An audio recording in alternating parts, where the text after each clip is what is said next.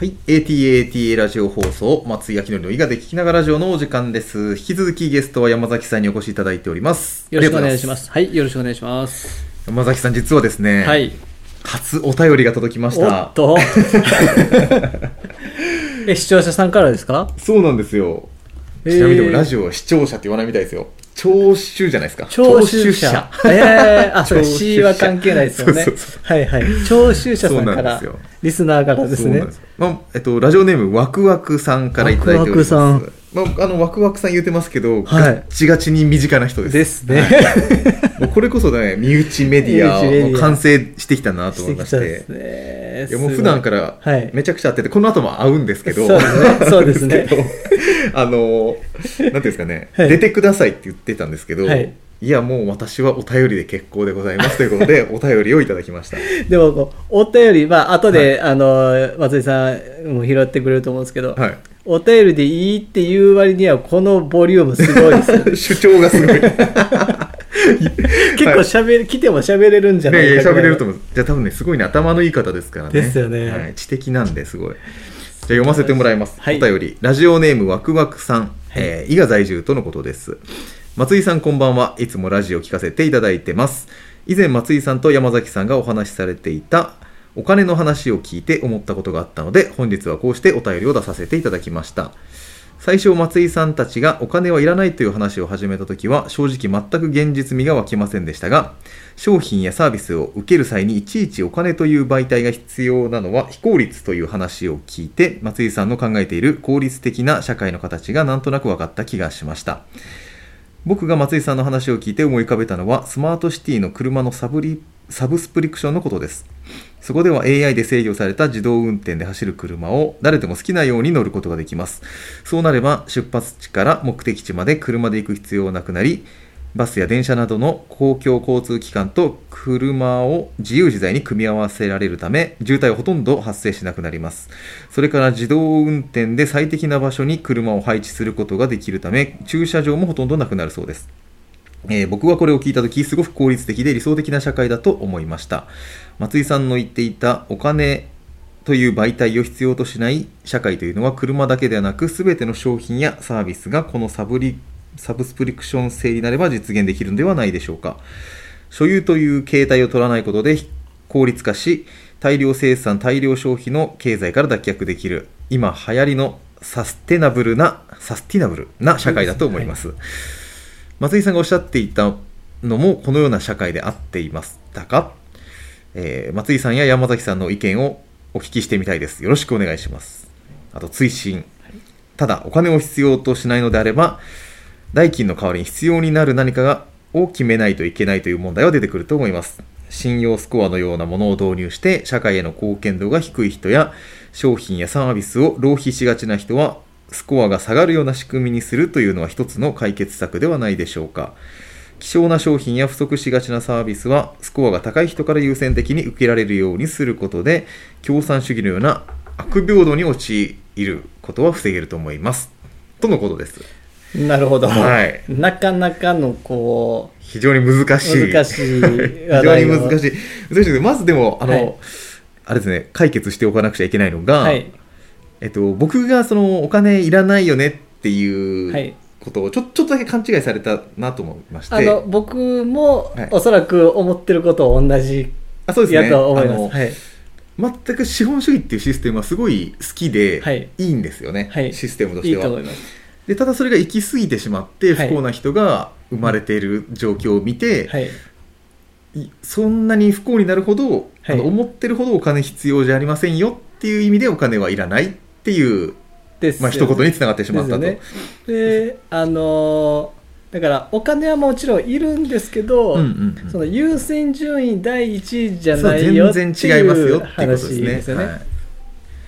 はいまあ、全然ってこともないな。お金も結構優先順位高いんですけど,、やっぱりこうあのお金とは何の代わりかっていうところをそうですね。こう、まあ、重きに考えるとやっぱりそのお金を求め続けることだけをやっているっても、うんうん。その未来はまあ開けないと思っているタイプなのでね。っていうふうな感じでお話しさせていただいたつもりですね。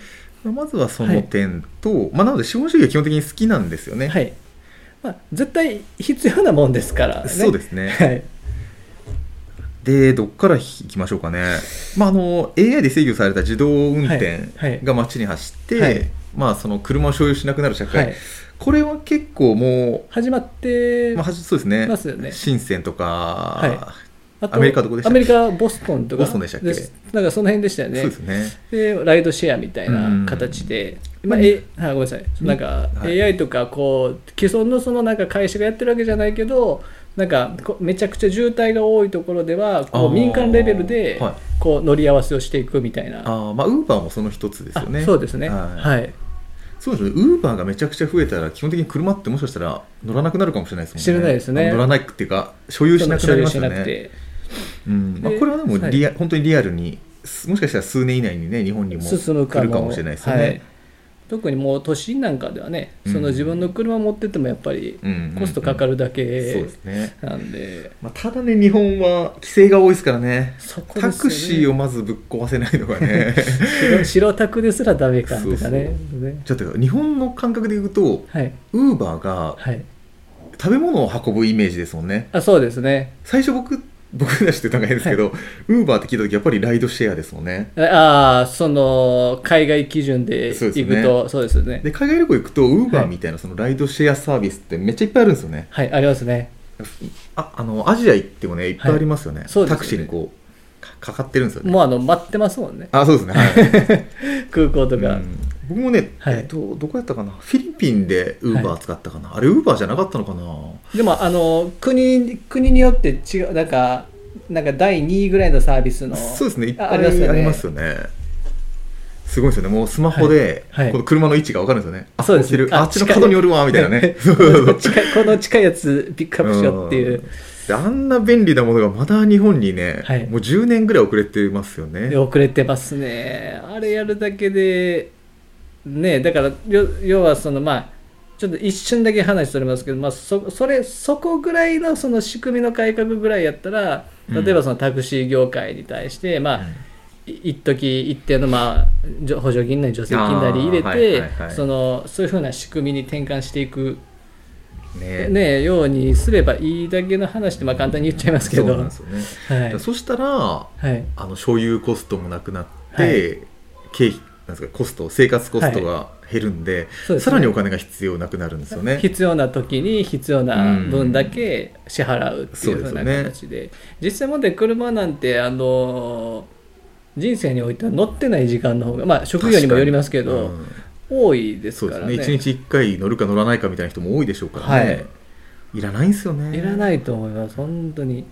でそれがまああのワクワクさんの言うように、そのワクワクさんが提案していただいている。それがこうもっとこう緻密にあのどこでもはいはい。こういつでもすぐ来てくれるとか、そういうふうな形にまで最適化されていったらそれはそれで利用価値は、そうですね。ねあるのかなとは思いますね。まあ、この、まあ、この話に関してはっていうところ、あの何ですかはい、このあの乗り物に関してはそう思いますね。ああそうですよね、まはい、あ、でもそれがねあの実現したら相当社会変わるんですけどね。そうですね。えーとあとはあそうかサブスプリクション。これはね、僕こね、これははちょっとね、引っかかるんですよね、サブスクリプションに関しては。スマートシティの車のサブスプリクションですか？えっとね、サブスクっていうシステム自体に、ああそういうことですね、はい、今はでもサブスク全盛ですけどですなんでなんですか？あのすべてがサブスクリプションになってしまうと、うんあの漠然としたイメージなんですけど、こう結構その会社とかでもまああのまあ IT のサブスクとかいろいろあるじゃないですか。でその今みたいなその使う時だけ払う払ってしかもそのそっち乗った方がお得よねみたいなはいはい。あの仕組みの場合はいいんですけどあらゆるものがサブスクになると結局やっぱりサブスクリプションやってる側って儲けたいからはい。サービス展開してるじゃないですそうか、ですね。で結局その徴収される金額がこうトータル的にコストとしてうん。こう上がるんじゃないかなっていうような心配はああまあ全てのものがそうなるとですよね。なるとっていうことですね。だかケースバイケースで選んでできるならありかなとは思いますね。まあ、でもサブスクの方が損だなと思うものは、はい。出てくるんじゃないですか。スポットで買えるサあー。ービスが。はいはい。えーと。いや。ああと大量生産大量消費の経済から脱却。これってなんかはい結構難しいですよね。大量生産大量消費は確かにその弊害もあるんですけど、はい。大量生産大量消費はい。って悪いんかなっていうとちょっとなんかはい。あんま自信持って言えないんですよね、うん。どう思います？大量生産大量消費まあその要するになんかそれに対してうん。異議を唱える理由ってじゃあ何なの？あー確かに。みたいな世界でいくとはい、あの声高に聞くのはうん。環境問題、あそうですよね、はい。まあ、言ってしまうと中国かヨーロッパかはい。みたいな感じですよね。ですうん。で以前はこう日本もやっぱりこう世界の工場地帯みたいな感じになってて、まあ、それの一翼を担ってた時だって、今はまあ中国、うん。まあ、台湾みたいな、ね、そういうふうな感じになってますけどやっぱりこうみんなこう見れるものが多様化して、えー、と可能性が多様化しててそのアクセスできるスピードも、うん。えーっとなんていうんですかね速くなっててその例えば情報とか、はいはい。新しい製品に対して、で購入するスピードも速くなっててで新しい製品が出るスピードも速くなってて、みたいな感じのことがこう日常茶飯事に起こってる状況の中で例えば今までってはい同じものを大量生産して大量消費してたと思うんですよ。はいはいはいなるほど、けどなんか今ってこう次から次と変わるものをうん。いこれだけ売れるだろうでうん。一旦大量生産してうん。大量消費させて、はい、で携帯で言えば分かりやすいところで言えばこう2年間経ったらうん。一旦それバックしてもらっはいてみたいなんで多分結局仕組みとしてはえっ、と何ら変わってないしだからそれがあるからこそ一応経済経済としてはその循環しているしそれがこうなくなった時のことを確かに。考えるとなんかがはい。言葉尻だけで大量生産、大量消費っていうと、はい。なんか結構悪っぽいイメージイメージがありますよなるんねですけどはい。大量生産大量消費、はい、まあ、大量生産だけ見てみると、はい、貧困層にめちゃくちゃ優しいことなんですよね。と思います。大量に作るってことは一つの商品が安くなるんで、はい、そうすると貧困層が喜ぶわけですよね、はい、たとえそこに化学薬品の食品がねいっぱい作られたとしても そうそうそうはい。まず飢餓はなくなりますからね、で本当に大量生産してなかったら今松井さんおっしゃったみたいに例えばその GDP の高い国しか、その高い金額のものをでより大量生産じゃなかったらより GD 先進先進国でもそれが買いにくくうん。一般消費者が買いにくくなるしでやっぱりその、えー発展途上国とかってなるとうん。余計難しくなってそのず世界的なそのなんていうんですかねこうなんていうんでしょうこの技技術とかはい。その社会グローバルな社会にこう出ていくうん。人材とか国力を上げていくにあたってはやっぱり大量生産で大量生産できてるから例えばマイクロソフトとかもあの、うん。ああいう教育用の OS 作れたりああなるほど。その、はいはいはい。クロームやったらそういうのはい。作れたり、やっぱり大量生産してそのリスクがヘッジできるぐらい儲けてからああなるほどね。の話やと思うんで、まあ必ずしも悪いところばっかりではないのかなという気は。じゃあ逆に大量消費はどう思います？大量消費ってどうなんでしょうね。結局はで人の数か。と思うそそれは思います。一人で消費できるなんて知れてますもんね、結局やっぱり人口が、うん、でもまあ大量消費って要するにあれですよね。その一つのものを長く使わないから大量消費って言われるんですよねきっと、はいまあでもあれですよね、うん。例えばスマホがどうだろう、皆さん3年ぐらい使うのかな、まあ、3年から5年ぐ5らい使うとしたら、ねはい、それがもし耐用年数が20年とかやったら、はい、経済なかなか伸びないですよね。伸びないと思います。あのなんか、はい、都市伝説で聞きません？はい。本当は20年持つものを使える電球とかもね、はい。使作らないっていう。けどちゃんとしっかり2年 23年で壊そうれるように。そうそうそうそうまあ、アップルのソフトウェアアップデートとかまあさーあそうですね。にねそんな感じかな。そう昔のやつどんどん使えなくなります使えからね。なくなりますよね。そっかデジタルでもそうなんやな。ねえ。でも本当に松井さんが今おっしゃったみたいにやっぱりそのやっぱ対応年数を短くしていく理由はやっぱりもう一つあると思うんですね。やっぱり新しい技術革新をしていってうん。でまあ簡単に言ったら食物も大量生産大量消費じゃないですか、まあそうですね。ねだからなんかそういう意味ではこうその人口うんっていうのは大きく関係してくるのかなというふうには思いますね。で人間はどこに向かうべきなんですかねじゃあ。でも人が増えることって人間から見たらもう善じゃないですか。そうですね、我々のはい。種族を増やすっていう、はい、宗教としては。う。ん。ただ、だからそこって結構難しい問題ですよね。ね。結局その、まあ、人口増えました、まあ、食料問題とかいろいろなんかいろんな格差的な、まあ、結局いつまでたってもこのヒエラルキーうんっていうのはまあ変わらないのかなっていう気ははするけどでもそこをテクノロジーで解決するとするのであれば大量生産大量消費は必須なんかなっ必須ですねて思うんですよね。そうちょっと話変わるんですけど、はい。えっと、人口が増えてはい。食料がはい。その分なくなる地球上の面積で作れないとか言うじゃないですか、はい。あれ僕いまいち信じれなくて、はいはい。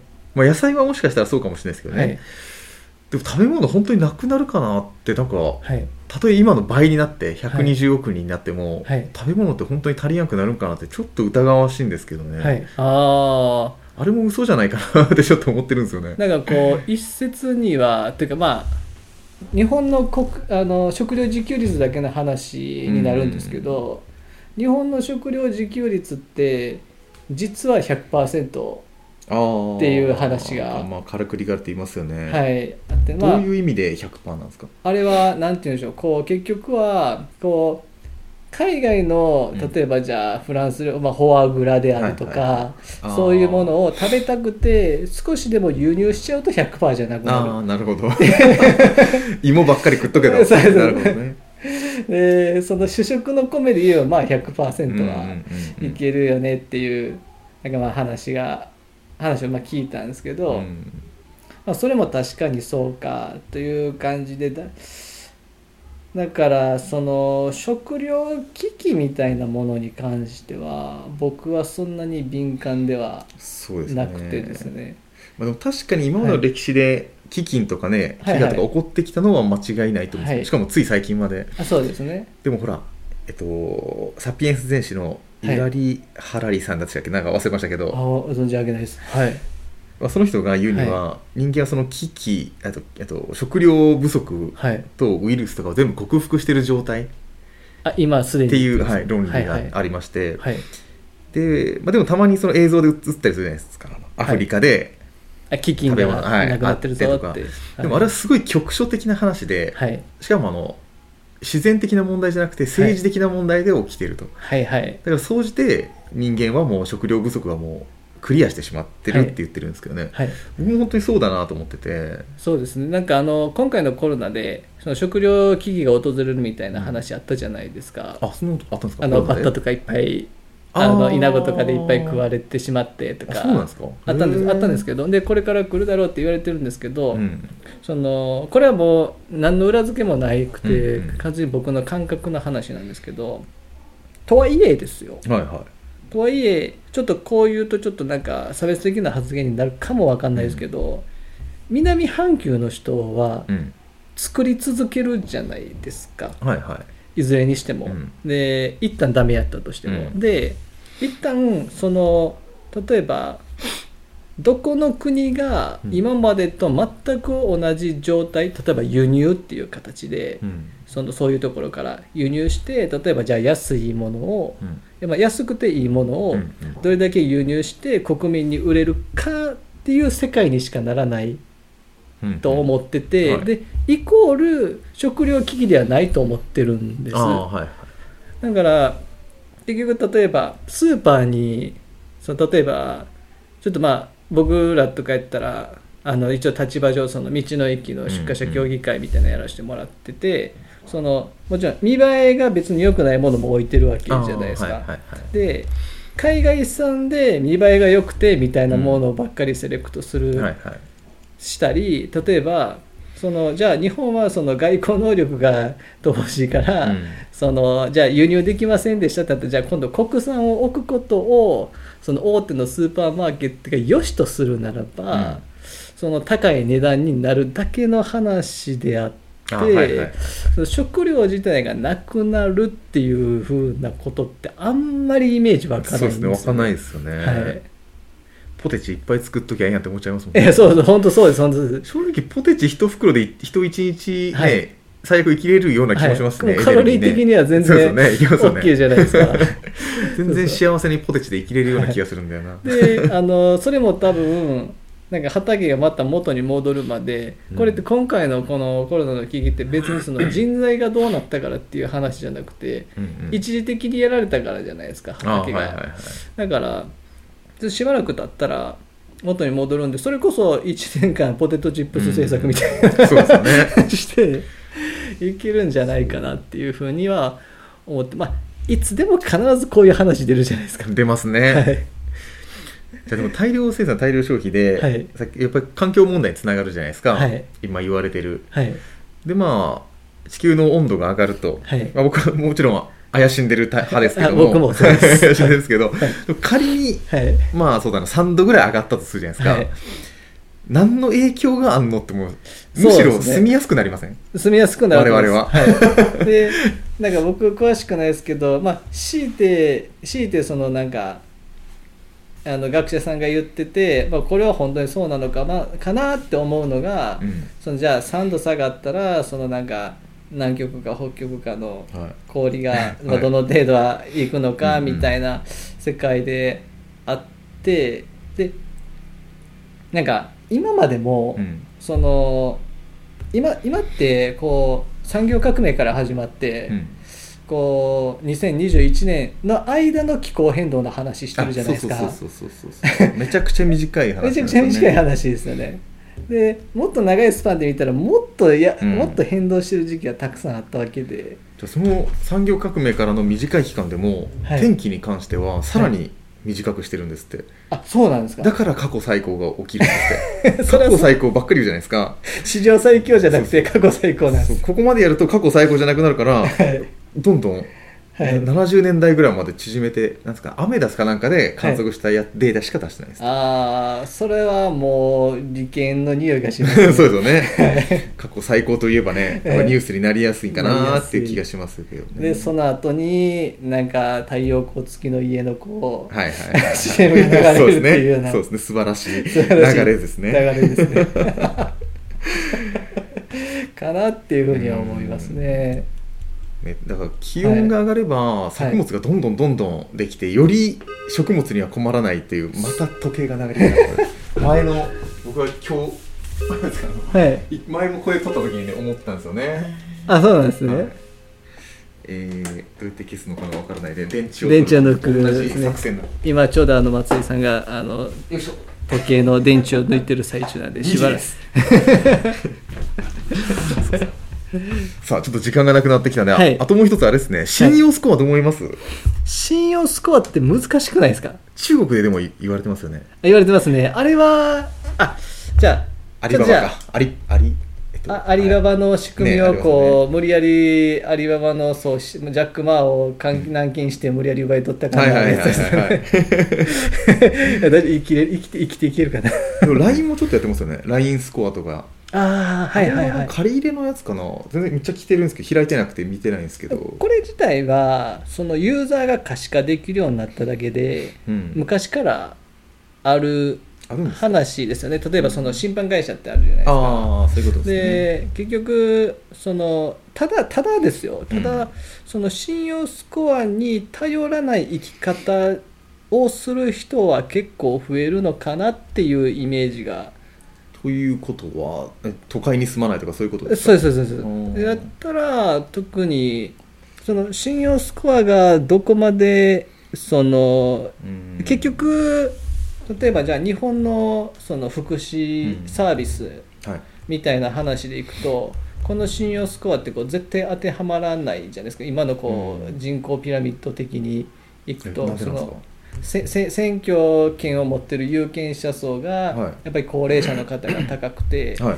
で信用スコアで言えばその経済にどれだけ貢献してるのかっていうところが、うんうん。やっぱり国をその祭りごとをしてる人たちにとってやっぱり一番大事じゃないですか、うん税金をどれだけ入れてくれるかみたいな。あごめんちなみにはいはい。アリババのやつもよく分かってないんですけど、はい。信用スコアって何のためにあるんですか？借り入れの度合いじゃなかったですっけ？クレジットカードを使えるとか。ですねですね。まあ、クレジットカードも要は借金みたいなもんなんで、はい。借金がどれだけできるかそれ以外にあるんですか？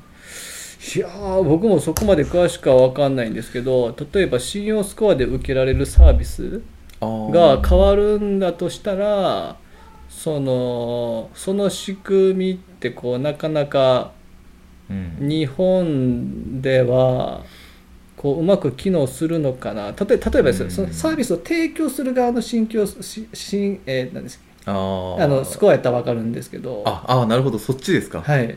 あ受ける側になってくるとちょっと僕も勉強不足なんでうん。わかるです。社会の貢献の低い人や、えー商品のサービスの消費しがち商品やサービスの消あ浪費か。浪費しがちの人はスコアが下がるような仕組みにするでこれの判断基準もこう例えばそのその人にはこうもう少しこの先の未来が見えてて、うん。それは浪費ではなくてあそうですね。そ先に付加価値を生むんだよ みたいな、そうは話になってくると、結構難しい、ね。まあ、何が浪費か投資か分かんないですからね、はい、かなと思うのと、あともう一個だけちょっとまあこれあんま突っ込みすぎるとあれあれかもわかんないですけど、うん。僕日本って半分共産主義やと思ってるんです、まあそうですね、まあ、社会主義というかね、はい、そうですね。なんか全体主義的な、そうでもし共産主義社会主義も、はい。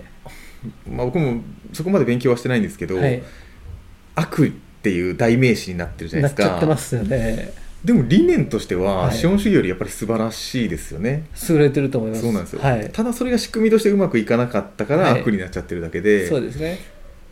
その上に立つ人のあ上にというかその権限を握ってる人たちうん。の,、まあその素養に関わるところが大きいといううんそうか、それだけの話うん。で、僕はうんそう。多くの人には一番優しいシステムえで、と思いますね。あと僕イメージなかったんですけどこの前内田さんがおっしゃってたのが、そのはい。自民党ってはい。金持ちとはい。貧困層に優しいって言ってて、はい。あそうなんだと思って、はい。まあ、そういう意味では社会主義的なはい。自民党ってそうじゃないって言われますけどね、立憲民主党の方が左寄りとか言われますけど、はいそういうのであればあの社会主義っぽいんだなと思って、うんうんうんそうですね。そういう意味も含まれてます山崎含まれてますだからやっぱり結局そのベーシックインカムを導入してもうん。その共産主義であっても頑張る人間はまあ頑張るじゃないですか、うんうんうんで日本の場合は例えば国民性的には、うん。その社会主義なんだけど、例えば金持ちの足引っ張るじゃないですか。はいはいはい 金持ちの足引っ張るはい。からでえー、ととはいえその祭りごとも、うん。あのあ、えっと政政治に関しても一応投票した後はもう彼ら任せ。で、うん。マスコミの言ってることをうん。そのまま受け入れて、うん。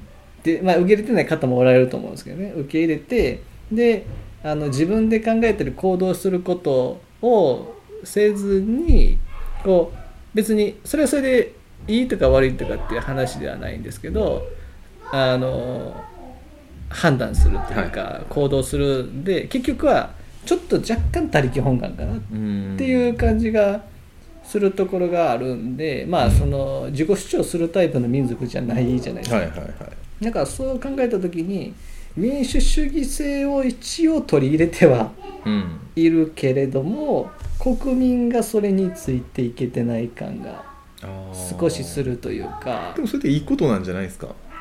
まあ、僕はそれはそれでなんていうかまあアメリカが悪いわけでもないし、中国がね、うん。悪いわけでもないしロシアが悪いわけでもないんでそれはそれでこう日本は民主主義だって言ってるけどそれは違うんじゃないかなっていう完全ではね。はい。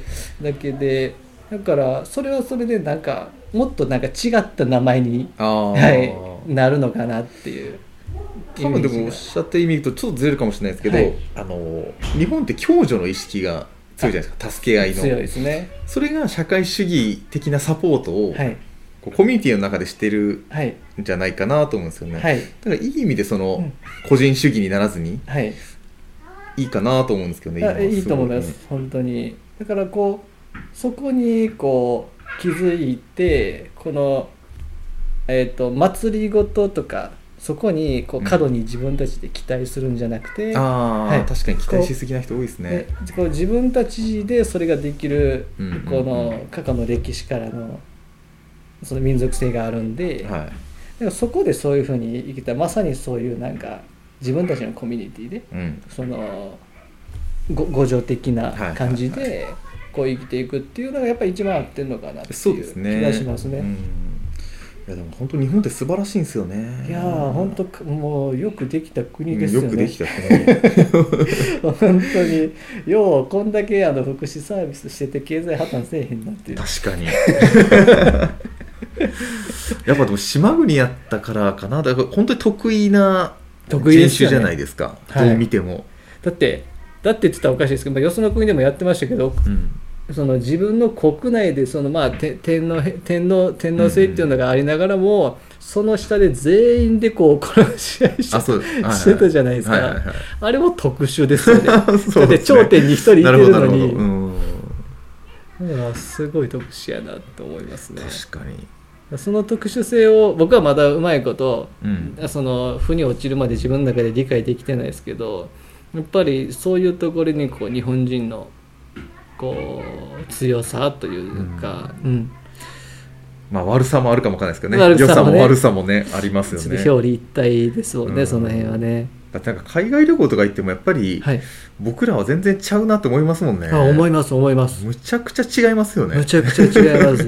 そのもうまあもうなんか月並みなことですけど、うん。やっぱりあのまあある時そのイン海外からインターン生がたくさん来るような場所にはいはい。をさせてもらった時があってでそのやっぱりその自主性？